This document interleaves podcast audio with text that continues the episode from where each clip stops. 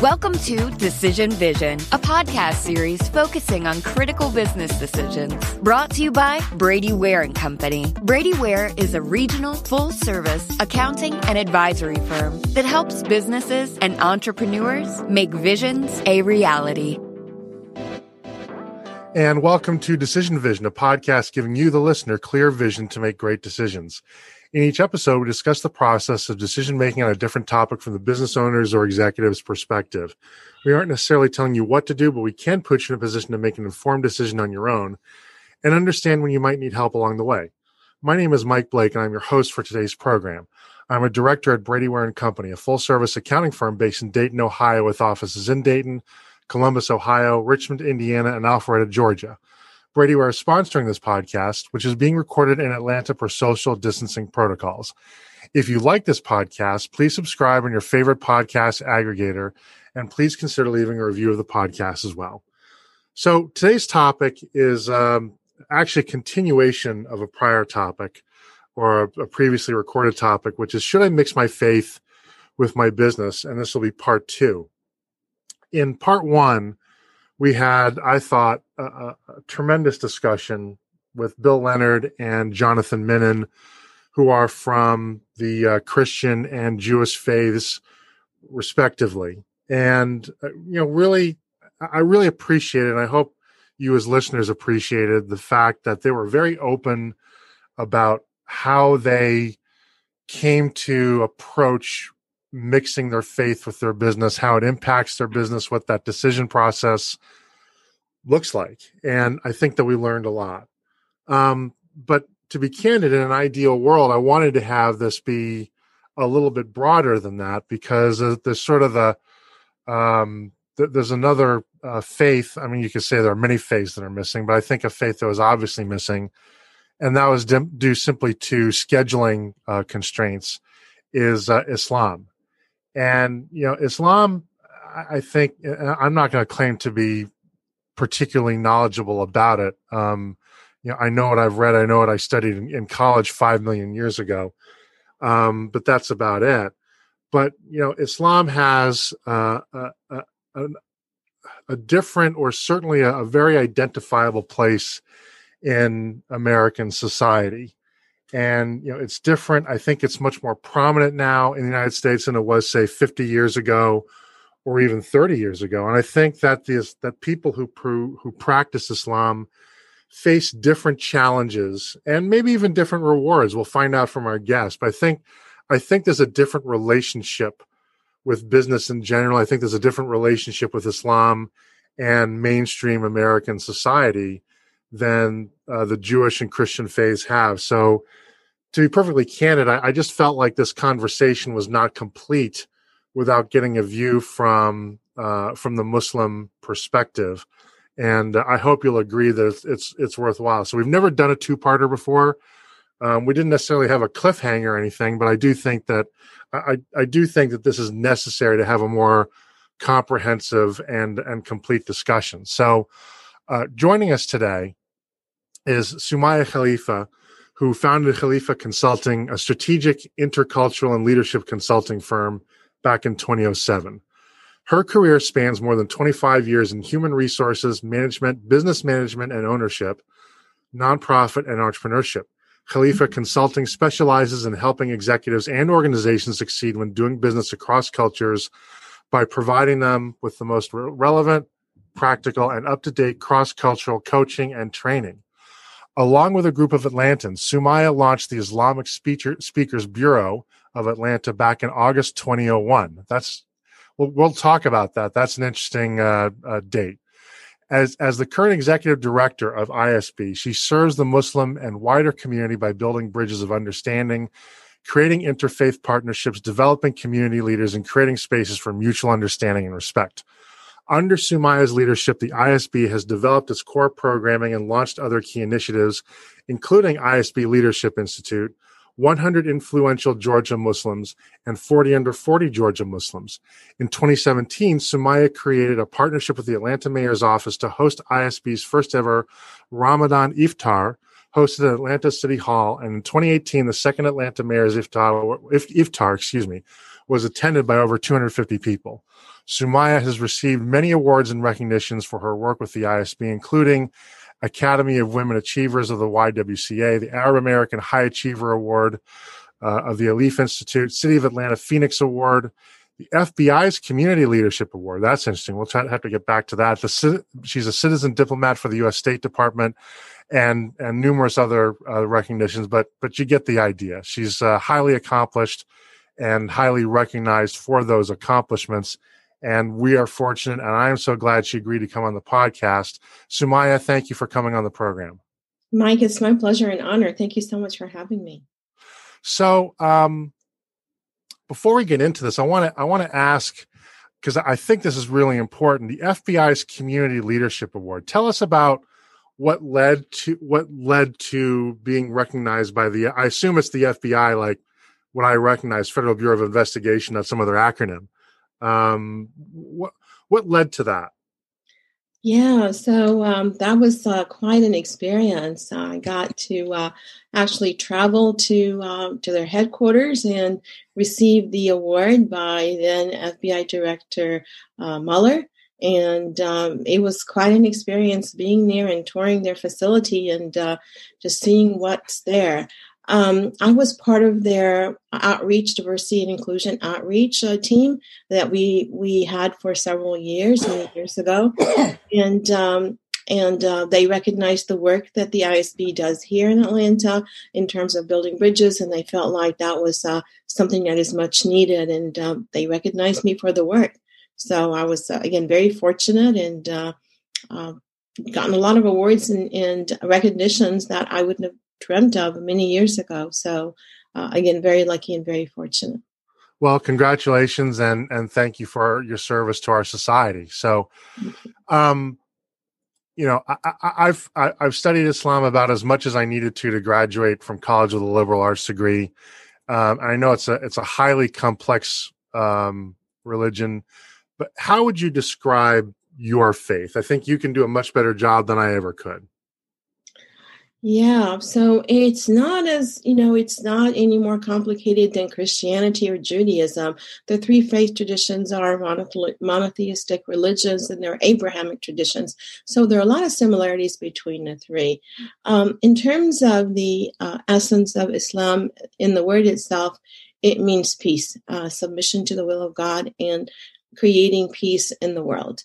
And um, and the person even even muslims when they greet each other they have a covenant that they say to each other and that is may peace be upon you which means that you will not get anything from me but peace. Whether it's um, in in interactions or talking about you or anything at all it's it's peace. So it is a uh, misunderstood religion. It is a religion unfortunately that a lot of people associate terrorism with I, and I love talking to groups and asking them, you know, what comes to mind when you hear the word Islam and Muslims?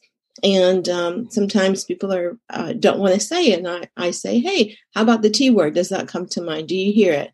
And um, yeah, they do. And so the two misconceptions about uh, Islam that I hear all the time is that um, Islam is associated with terrorism. All Muslims are terrorists. And uh, the other one is that all women are oppressed. And I have a lot of fun with the second one because I ask the audiences and people, do you think I'm oppressed? And they look at me and they say, whoa. So well, you should ask my husband. and, you know, we have a little fun with that. But um, absolutely, it is. It's a religion that people don't know about. And um, a lot of times when they hear about it, it is in a very negative sense. There isn't um, a face of Islam that is carried throughout our, our, our country and our communities that portrays the, you know, the, the, the good that Muslims do. Um, and Muslims, like any other group of people, Christians included, Jews and Hindus and others, there's the good, the bad, and the ugly.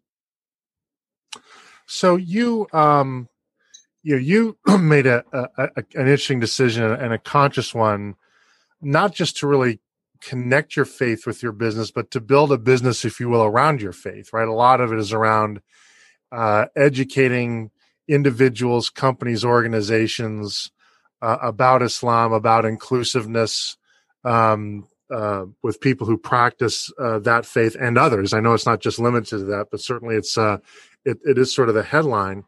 So what what drew you to that? I mean, you're a very capable person. You you could have done, I'm sure, anything that you wanted. What drew you to to make that your mission? Sure. Um, I just want to make a distinction here. I, I wear a couple of scarves, if you will. So I have a nonprofit versus hats.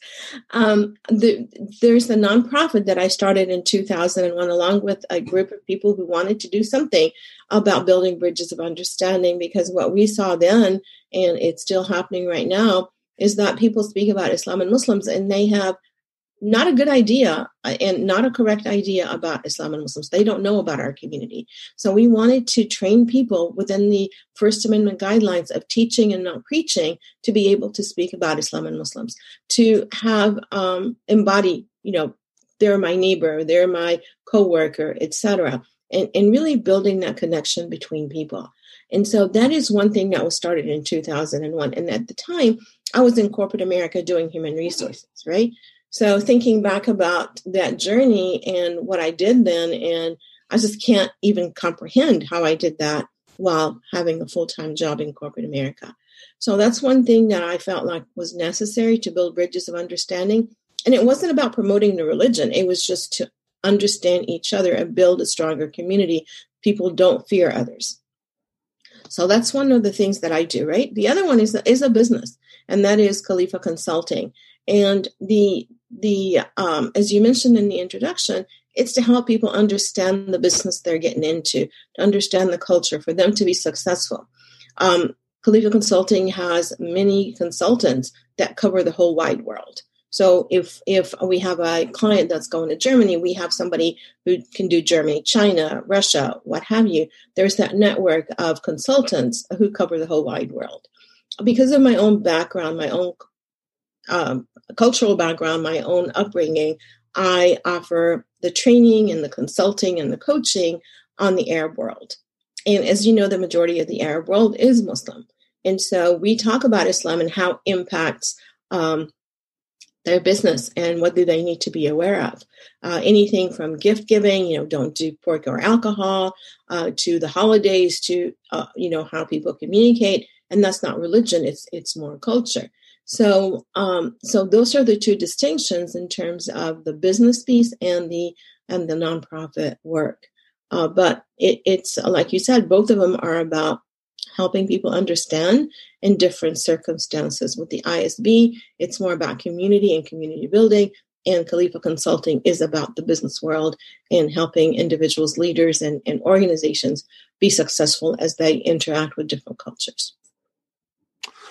So, yeah, and, and understood. Yeah, there is a uh, there's, there's a cultural component, religious component, and while they are they're certainly separate, they they they frequently are are quite closely linked. Um, and so, what I'd be curious to understand from you is is this: is that it, are there ways that the way in which the way you conduct business is maybe different from what kind of a garden variety, if, if this can even be said, but a garden variety American business is conducted because of your desire and the importance to you of being true to your faith. Does it does it manifest itself in the business? Does, does Islam manifest itself in the in the business itself? Um, I hope I've asked that question in a way that you can understand.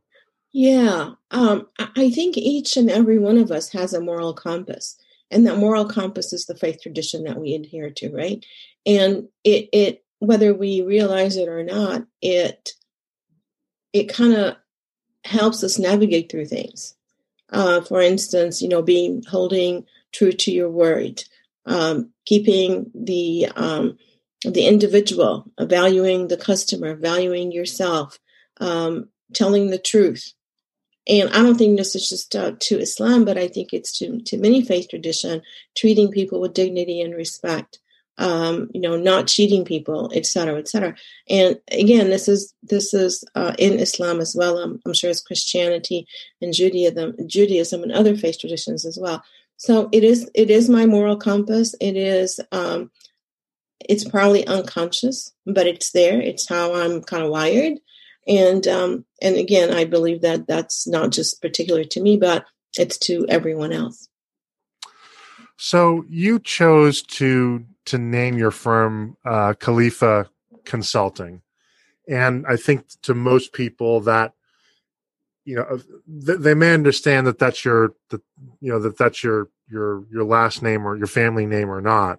But it, it, it, clearly sounds like a name that comes from a region that practices a lot of a lot of you know uh, islam at least fairly widely was that a conscious decision in the branding and, and whether it was or not does it have you found that it evokes any kind of maybe preconceptions or stereotypes does it does it help you within the Islamic community? Does it create barriers elsewhere? Talk about kind of how that's impacted the business, if, if it has at all. I love the question. So I'm going to tell you a story. Um, there was an event in Atlanta, and a high up person in a Gulf uh, state was here to speak about their country and how opportunities are there, etc and um, you know, I, I I attended and I walked in, and people saw my name who are not part of that country's entourage, if you will, and they saw my name, and I was like given the royal treatment, and and you know, and I was just saying, what in the world is that? I was just like not not really comprehending what was going on, but they saw my name and they thought I was part of the royal uh, clan for that country. And they just like took care of me. And, and after a while, I realized what happened. But yeah, I think the reason that I, um, I chose Khalifa Consulting is because when I started out, I was not sure how it was going to go, right? In terms of what my business is going to focus in, because I have a wide uh, variety of things that I provide and do, uh, all the way from consulting, coaching, uh, executive coaching, and uh, human resources and the intercultural world, uh, diversity and inclusion. So I wanted something that kind of was an umbrella name that brought all those things under it. So that's the reason. I don't know whether it was uh, a smart way of doing it or not, but that was that's how uh, I started, and because I started that way, and I've been known in the marketplace as that, and I'm just continuing with it. Is there a better name? Maybe, but you know, um, moving forward with uh, with Khalifa Consulting. So I'm going to ask you a completely off the wall question because I'm a language junkie, and um, probably a lot of our listeners will will roll their eyes, but that's okay. It's my show, and that is I'm curious. I'm curious if the name Khalifa is at all related to the term caliph, which implies some sort of uh, of duchy or county or something of, of that nature. Yeah, uh, Khalifa means vicegerent uh, okay. or or the ruler, and so um, within the Islamic tradition, the Khalifa is the leader of of the of the group or of the family or or or. And you know i'm just really lucky to have that name. I feel like hey all right i need to live up to it. But uh yeah okay, and good. also khalifa means means a responsible person right so um, it, it's um, God sent human beings to be their, his vicegerent on earth. So uh, human beings could take care of the earth, etc. So it has a, a title of, um, of leadership, but it also has a title of true responsibility. Well, good. Thank you for that. So that, that'll be our Duolingo diversion for the day. Um, so do you ever run into any kind of conflict or do you ever have to make any conscious decisions of of where your faith starts and ends, where your business starts and ends? Do, do you find yourself having to make decisions that, you know, maybe maybe today I want to be less obvious or open about my faith, or another day in another situation I want to be more open about my faith? Um, so, do you ever have to make those kinds of decisions, and if so, what goes into that? Yeah, um, you know, I, I really don't think about it that way at all. I am who I am, and um, I struggled with that for a long time, and it was a journey. I uh, was born in Egypt, came to Texas as a teenager. I went to middle school and high school, and um, and throughout my early years, I really struggled with my identities, and I struggled with um, my Egyptianness, if you will, my Muslimness, and my Americanness, and it was like three three people in one. And those three people in one did not come out as three people in one to all people um, I would reveal parts of me that I thought people were comfortable with. So until I took that journey of being comfortable with who I was, that I said, Hey, world, here I am. And this is when I started covering my hair. Um, it was shortly thereafter that I started the Islamic Speakers Bureau. This is when I really embraced who I was. It was not an easy journey. It was much, much easier not to wear a headscarf and to just kind of try to build in and assimilate. And, um, but I felt like part of me was being lost. Um, that besides um, the nagging of my mom. When are you going to cover your hair, right? when are you going to cover your hair? parents will parents will always have a big influence on that. They sure and do. So, what was I'm I'm curious, and if this question's out of bounds, we'll edit it out. But was there one particular incident that pushed you over and said, you know what, yeah, I want to I want to embrace this identity. I'm gonna I'm gonna wear the headscarf and and and you know let strangers know that you know I'm a practitioner of Islam. Yeah, I think it was more than a journey versus a, a one incident that that happened that kind of got me to do that. Uh, I was listening to religious tapes about how women are supposed to do that. And by the way, women who do not cover their hair who are Muslim, there it does not mean they're less religious. It's just they choose not to. So um, it was just that plus my mom plus you know I just felt like hey I'm not getting any younger. I need to do something about it. And and I did. And I have to tell you, that was just like the most uncomfortable decision I ever made in my life. Uh, I did not know how to put the, the headscarf on. Uh, I remember I, at the time I was working as a as a, uh, I was just I just finished my MBA and I was working um, as an intern for for a major company. And um, you know, one day I went with with you know my hair and then the following uh, monday i went in with with the head covered and people did not know what to make of me and i had to do a lot of explanation and as as that was going on my scarf fell off because i did not know how to put it on. And it was just like a real ordeal. And um, you know it's even though it's a piece of cloth it's a lot of psychological um, getting used to and, and being able to be comfortable with it. And i wasn't comfortable with it for a long time. And I felt like people were staring at me and the whole nine yards until I embraced it myself and, you know, started shopping for different headscarves. And that was something more to shop for. I got very excited about that. Uh, and, you know, that's when I, I, I be- became okay with it. Now, we, we had a previous conversation. You said something that I thought, I think is fascinating. I, I just did not know is that, is that not all scarves are alike and the yeah. way that one wears it you you you can identify somebody's origin um, from the muslim world or how they practice islam by virtue of how their scarf is is worn correct? Yes yes yes absolutely. And even what age category they might be from it's it's fascinating. It's a fascinating uh, observation just to sit there and, and, kind of look at women's scarves and how they tie them and what color what's the material etc now i've discovered something since we talked. I discovered there's a COVID scarf. And the COVID scarf is a scarf where people could put their masks on while having a scarf on. So the regular scarves that I used to wear would not allow me to put this really easily. And so I this is this is like this is now my COVID scarf because it allows to put on the mask and take it off easily.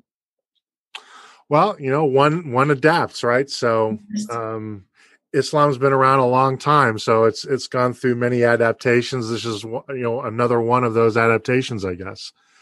So, um, you you you led off by by kind of pointing out the elephant in the room. So I want to I want to put a bright light on it, and that is it. It strikes me that that having a business that is associated with Islam is different from one that's associated with Christianity or Judaism, not only because it's it's less common and also more concentrated, I think, in certain regions of the country, but of course, um, America itself has had a troubled and and frankly, and I'm not going to get into the reasons why, but you cannot deny there's a violent relationship with uh, with uh, certain we'll say certain elements of Islam, I guess, for lack of a better term, or at least conflict with conflict with individuals who have decided to brand themselves um, under the name of Islam in order to accomplish whatever social and political goals that they're that they're accomplishing.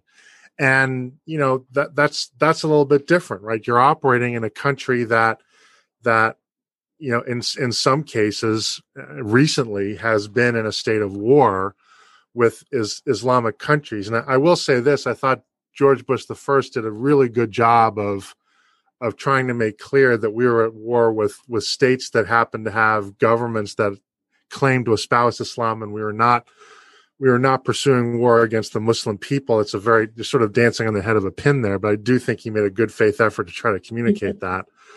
But you know, um, it's I mean, it's it's it's it's got to be different, right? I mean, you know, America's not America right now does not have a um, does not have a military conflict with a a, a Christian dominated or a Jewish dominated nation. Um, but but America has had that, and I think it you know it it necessarily creates, I think, certain tensions, certain preconceptions. I think even unfortunately among certain people a um, uh, a starting point of of suspicion and hostility.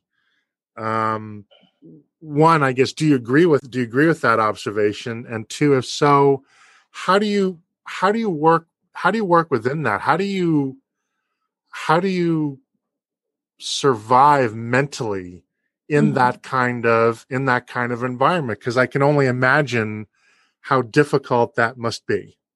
Yeah.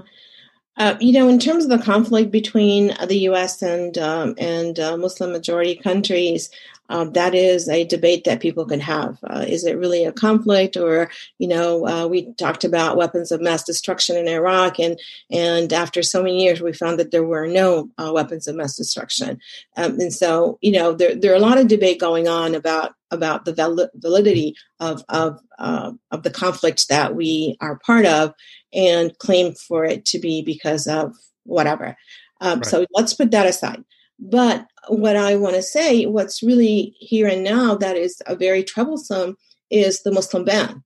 When we have a Muslim ban and I walk down the street with a headscarf on, that puts me and my fellow 12 million Muslims, American Muslims, in jeopardy because people are getting uh, a message from the highest office on, on, in this land saying Muslims are, are a danger to our country and our society. So that is truly uh, something that hits very close to home. Um, you know, and and um, you know, I could talk uh, for a long time about that. But in terms of the business itself, it's not about just Islam and Muslims, Khalifa Consulting. It's about cultural understanding for the whole wide world, and it's not just me. It's it's I have about ten or twelve um, colleagues who cover, again, the entire world.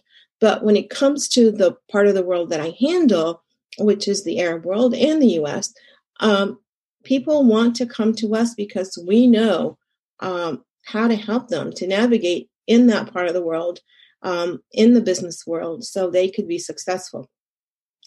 I have uh, worked with so many different uh, organizations, U.S. organizations, that their market in the U.S. is is basically shrinking, and the only way for them to expand is to go to emerging markets, what they call emerging markets.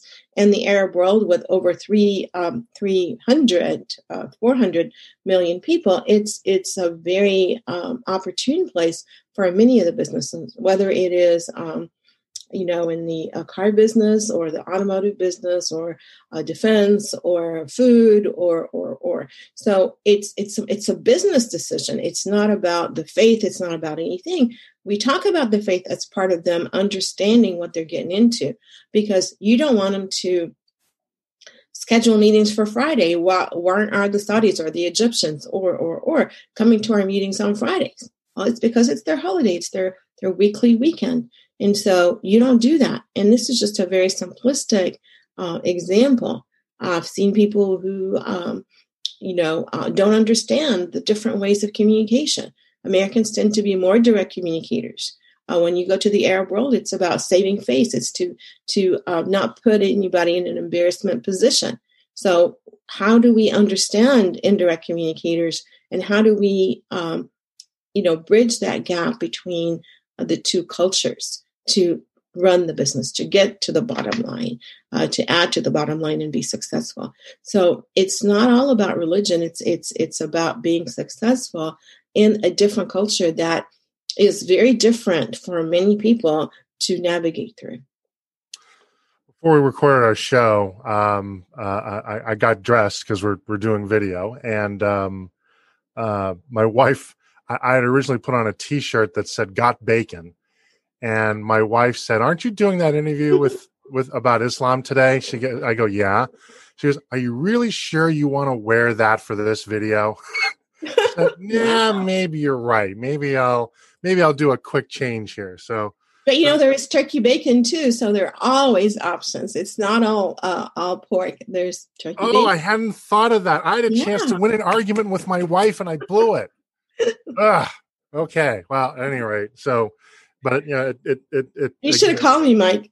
I should I should have, I should have. Um, so let, let me um let me ask this. You know, the, the thing about no, actually, there's one of this, this actually segues in the one of the questions I really wanted to make sure I got to. So, you know, bearing what you just described, you know, in mind, and to me, it reminds me maybe a little bit of what it might have been like to be a, you know, to be a Russian emigre here during the, the height of the Cold War, right? You're you're here, but you're obviously from quote the other side, and and I, I have to imagine that that you know that also had its own its its own challenges.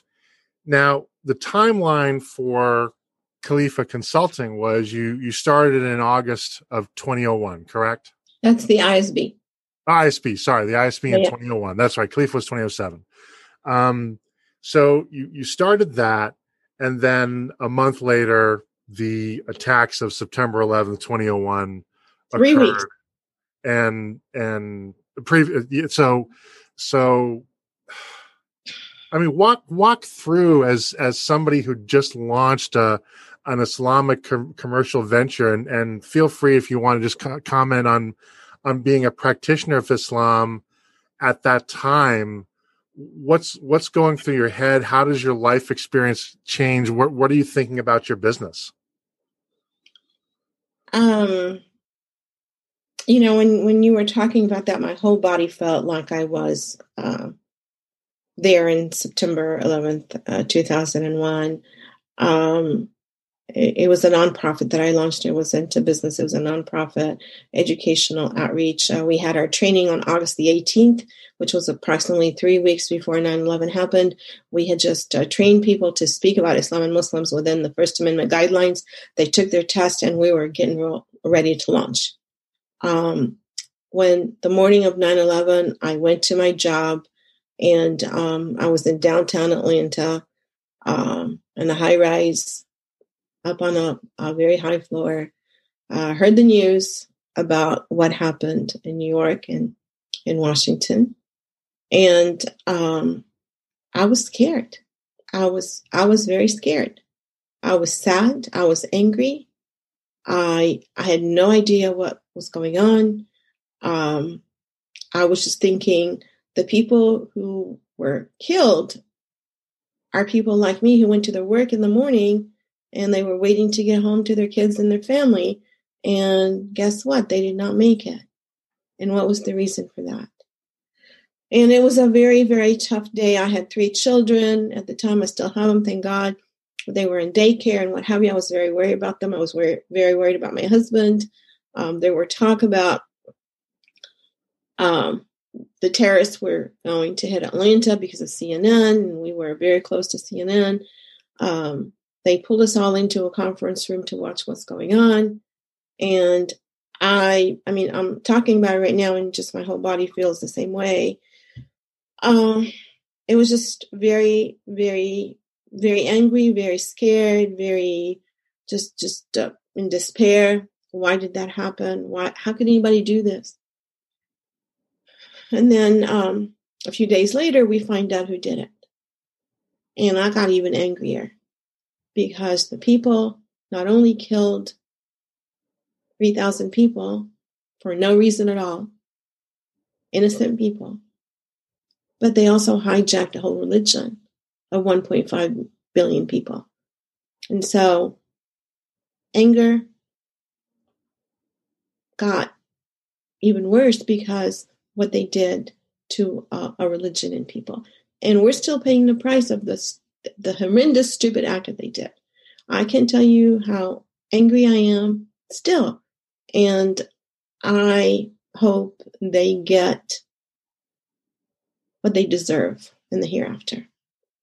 Because human life is very sacred in Islam, and, and taking innocent life is, is uh, just one of the worst ever transgressions in the religion. Nobody could call themselves a Muslim and do that. Yeah, I you know I it's it's um you know you as an observer you, you try to you try to put yourself and as an interviewer you try to put yourself in the shoes of the of the person that you're interviewing and um you know I I can hear I can hear in your voice how tremendously upsetting you know upsetting that that it must have been and continues to be and um, you know like like the rest of us as a country you know we've we've had to move on and the islamic communities had to move on and and you know attempt to build attempt to build bridges. And you know in our society some people have moved on i would characterize more successfully than others. Um uh but but you know let's move and let's move on beyond that. You know in spite of that you know, um, I, am curious, kind of in, in, the wake of that attack, there must have been, I would hope that there was, maybe even a rise of interest in the yeah. Islamic Speakers Bureau because I think a lot of us, you know, I, I grew I grew up I grew up in the in the 80s and the, the 70s. So I'm when I was a child, I remember uh, the conflict with Iran, the, the the Iranian hostage crisis. I remember that there was a spate of of uh, of uh, uh, hijacks of American aircraft. But that you know that the the whole the September 11th attack was was of course an entirely different was an entirely different animal. It was in our land. Yeah, well, and, and in our land um, against you know one of the most important symbols I think of American economic strength in many ways you could say at the heart of the country you know short of an attack on the white house or congress or something. I don't want to belabor it but the point is, is that it is that i think a lot of us were kind of left why right? And and and some of us seek answers in the why from you know we want to know who's responsible right? Who who overlooked opportunities to to to stop this? And there are many reports and conspiracy theories and whatnot. I'm not going to discuss those those today. But i wonder and I hope that maybe you saw a surge of interest in speakers after the attack as people kind of want to understand okay this this is horrible and it's probably going to lead to worse things down the road because you know the united states is not going to just not respond. Um, you know there's going to be a, a, a, significant response. Um, did, did you see a an increase in interest in people wanting to get your your take and some expert opinion as to kind of what's going on here. Yeah, so absolutely. When when we realized who did it, etc., um, the the the board of the newly found um, Islamic Speakers Bureau or ISB, we kind of talked about what do we do? Do we kind of uh, backtrack and like we didn't exist, or do we move forward? And the decision was made, uh, fortunately, that we needed to move forward, and we started receiving calls and, and uh, emails and uh, you know a lot of interest in people wanting to know wanted to meet a muslim wanted to um, understand better wanted to understand their neighbors uh, etc and um, one of the stories that happened right after 9-11 is of an episcopal um, um, uh, pastor in, in fayetteville. We used to live in fayetteville. Who reached out and said uh, he called he called the number for the ISB and said, "This is so and so, and and um, I'm driving up to to the mountains, but I want to invite a speaker to come on." And um, he gave his numbers, but it was so mumbly towards the end. It was a bad connection that the last three numbers didn't didn't come through. And I remember um, trying all possible three number combinations until I was finally able to get through to him and um, and that that friendship has lasted all through the years. He has moved on to different parts of the country, but we still uh, stay in touch and and um, you know communicate very often. So there are a lot of silver linings uh, from from 9/11, as well as the tragedy and the heartache and the and the sadness that also came out of it. So absolutely, there's there was there and still is a silver lining from that. So um, I'm going to switch gears here. Um, you know, sometimes you can see in in some faiths that people try to people can use faith at can use faith opportunistically in business. Um, and uh, you know, I've certainly seen it. I speculate that you've seen it, but I don't know. But I'm I'm curious. So I'm going to ask you that question. You know, have you seen? And it doesn't even necessarily have to be related to Islam, I guess. But it, but since that was where your expertise lies, I imagine that's going to be your perspective. You know, is there a is is there a is there a temptation, or have you encountered where people have tried to somehow capitalize um, kind of overtly on on presenting a faith because they think it's going to ingratiate themselves to a particular community and therefore allow them to address what they think is is an attractive market.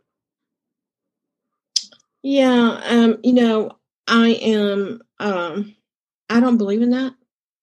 I don't. Um, right, I'm sure you I, don't, but I'm sure. I but have you seen it?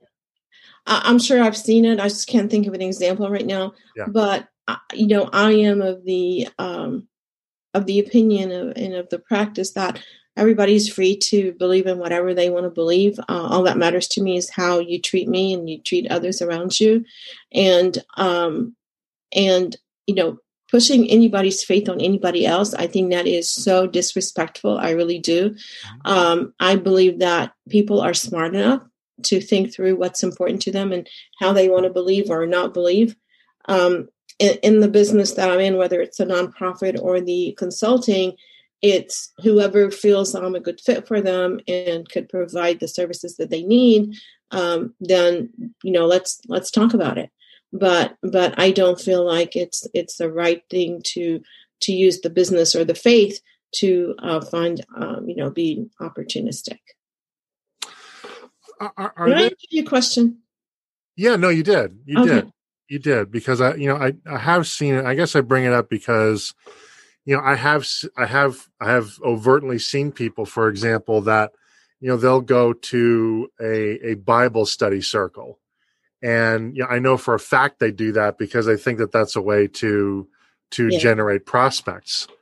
Um, and, um, you know, that, that, that, that strikes me as, frankly repugnant um, and and repulsive and immensely disrespectful to to the religion um and and, and really what i'm trying to get at is my hope is that that would be a, a, a unique case but i'm not i'm not quite certain that it is and you know in some in some in some religions in some religious communities i think that there is a temptation to um I think there's a temptation to present a certain faith because they think that's going to drive them business, mm. um, but they aren't necessarily themselves people of faith.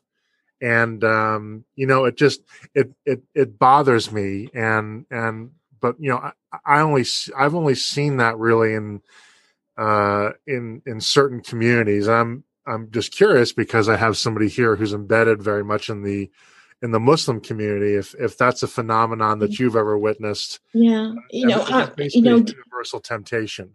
Got it. So, so for instance, um, you know, do real estate agents who happen to Muslim, be Muslim go to a mosque so so they could pass out their card, etc. I'm sure that happens all the time. Yeah. Uh, but but for for my own business, actually, my clients are not within the Muslim community itself, whether it's the nonprofit or for my consulting, it's people who are doing business outside the United States.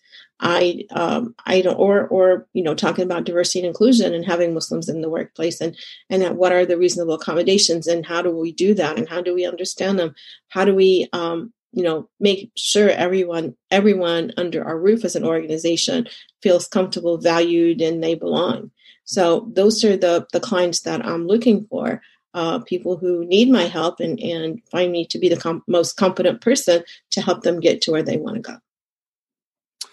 So, um, we're ca- we're talking to Soumaya Khalifa today of Khalifa Consulting and the Islamic Speakers Bureau, and we're talking we're doing a, a, a part two of our podcast on should I mix my faith with my business.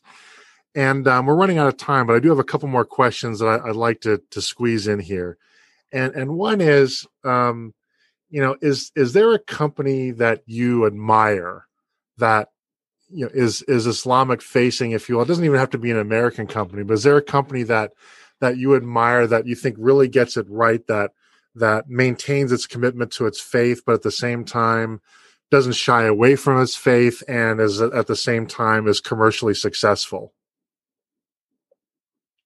That is a really good question. Um, I, you know, locally here we have Chick Fil A, and um, and I, I haven't been really associated with them on a professional level, but you know, their their food is great, right? And yeah. people love their food, and for me, lemonade, their lemonade is really uh, awesome.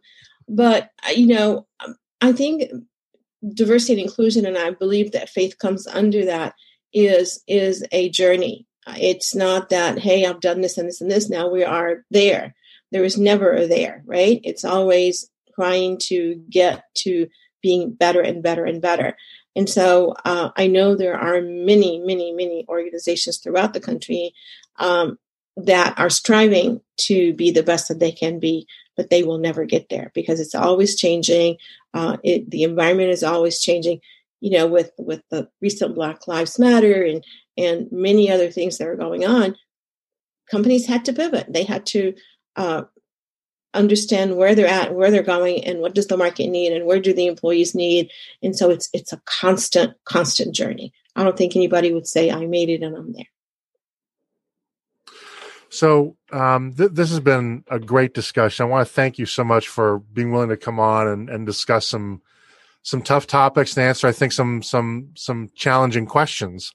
Um, I'm sure people would like to learn more about you, your business, and maybe even want to ask more about this. Um, I, I, have a feeling we have listeners that that practice Islam and are are wrestling with with this question. Um, can people contact you for more information? And if so, what's the best way to do that? Absolutely, would love to hear from the listeners.